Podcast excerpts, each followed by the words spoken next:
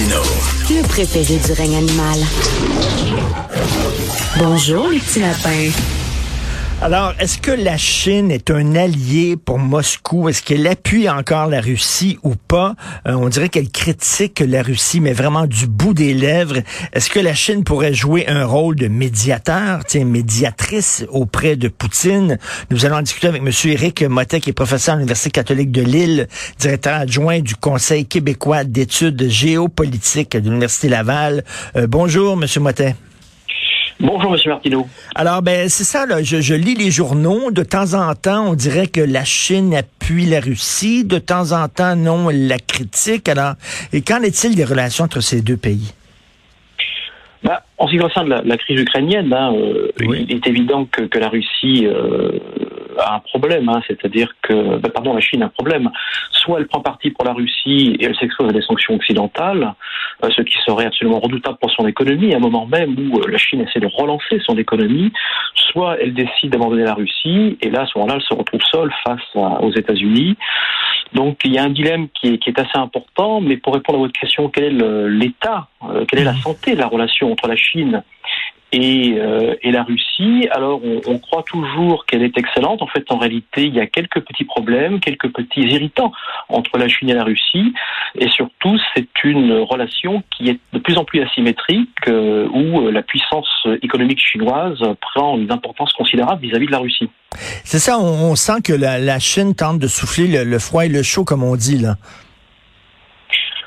Oui, ben, c'est-à-dire que la Chine a compris dès le début que elle n'avait pas à prendre parti et ce n'était pas dans son intérêt donc de prendre position. Donc elle reste un observateur, euh, elle reste neutre, euh, elle a comme seul objectif de protéger ses propres intérêts. Il faut bien comprendre. Mmh. Euh, même effectivement, même si Pékin semble pencher en, direction de la Russie, la Chine ne prendra jamais parti pour un pays qui se retrouve aujourd'hui en conflit avec une majorité de pays dans le monde. Et euh, la meilleure option pour elle, c'est de rester neutre. Donc, on voit bien qu'elle évite de mettre tout son poids, à la fois économique et, et euh, même militaire, dans une tentative d'aide vis-à-vis de la Russie. Et elle ne se positionne pas non plus pour se mettre en position d'arbitrage. Elle finalement continue à dire que c'est un problème qui concerne l'Europe, qui concerne les États-Unis, qui concerne l'OTAN, mais que d'une certaine façon, ça ne la concerne pas.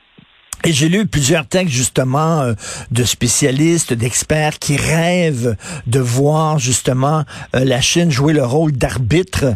Euh, Est-ce qu'ils prennent leur rêve pour des réalités?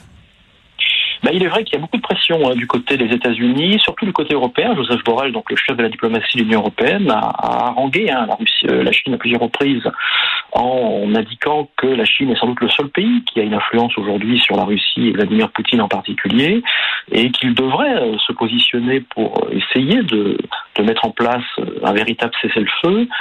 Or, ce n'est pas le cas, c'est pas ce qui est en train de se mettre en place, et on a bien vu lors du, du sommet virtuel entre Joe Biden et Xi Jinping la semaine dernière que les États-Unis certes ont menacé bien sûr la, la, la Chine, mais qu'il y avait derrière une volonté que, que la Chine se positionne véritablement d'abord en condamnant donc la Russie et ensuite en, euh, euh, en sautant d'une certaine façon dans la mêlée pour, pour essayer de, de dénouer finalement ce, cette, cette crise.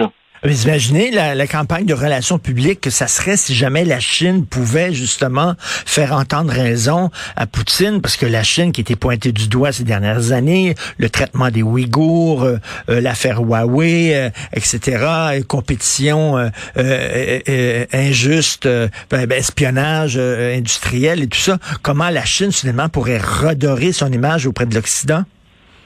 Alors effectivement, on, on lit, on lit ici et là qu'en fait c'est peut-être une opportunité en or pour la Chine finalement de redorer son blason et son image.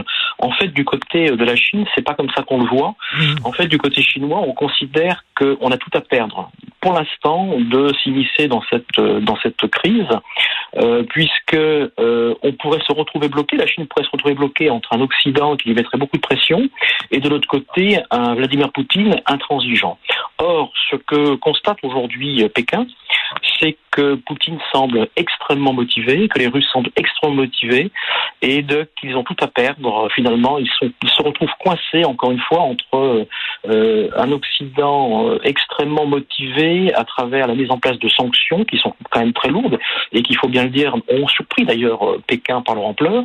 Et d'un côté, un Vladimir Poutine qui, lui, semble-t-il, ne veut pas reculer.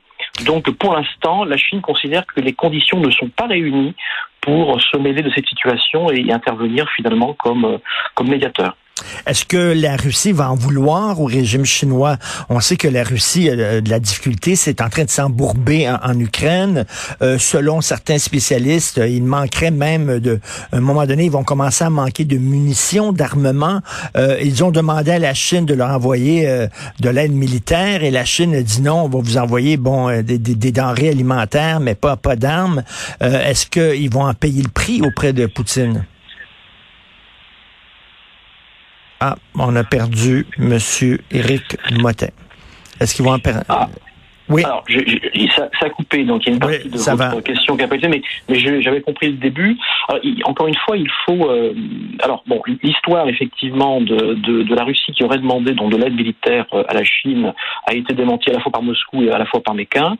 Euh, on peut comprendre que c'est peut-être un coup de pression qui a été mis en place par euh, les États-Unis et on va dire le monde occidental de certaine façon pour encore une fois pour mettre la pression, mais encore une fois ça, ça a été démenti et, et, de toute façon ça me semble fort improbable que, que, la Chine aide militairement de toute façon la Russie. En ce qui concerne la relation entre la Chine et euh, et, euh, et, la Russie, euh, il faut savoir et ne pas oublier que la Chine et la Russie sont partenaires mais ne sont pas alliés. La Chine et la Russie ne sont pas des alliés stratégiques. Et donc, je l'ai déjà dit, il y a une relation asymétrique qui est en train de se mettre en place.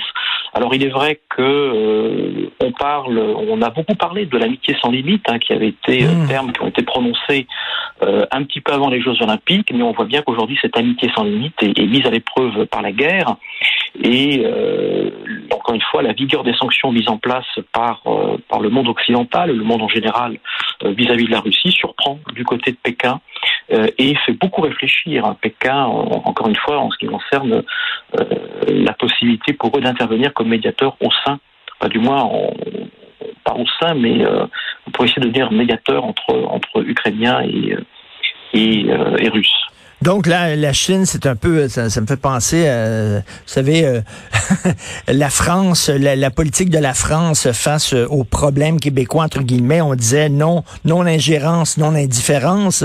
Donc ce serait un peu ça, là, la Chine vis-à-vis de la Russie, non ingérence, non indifférence.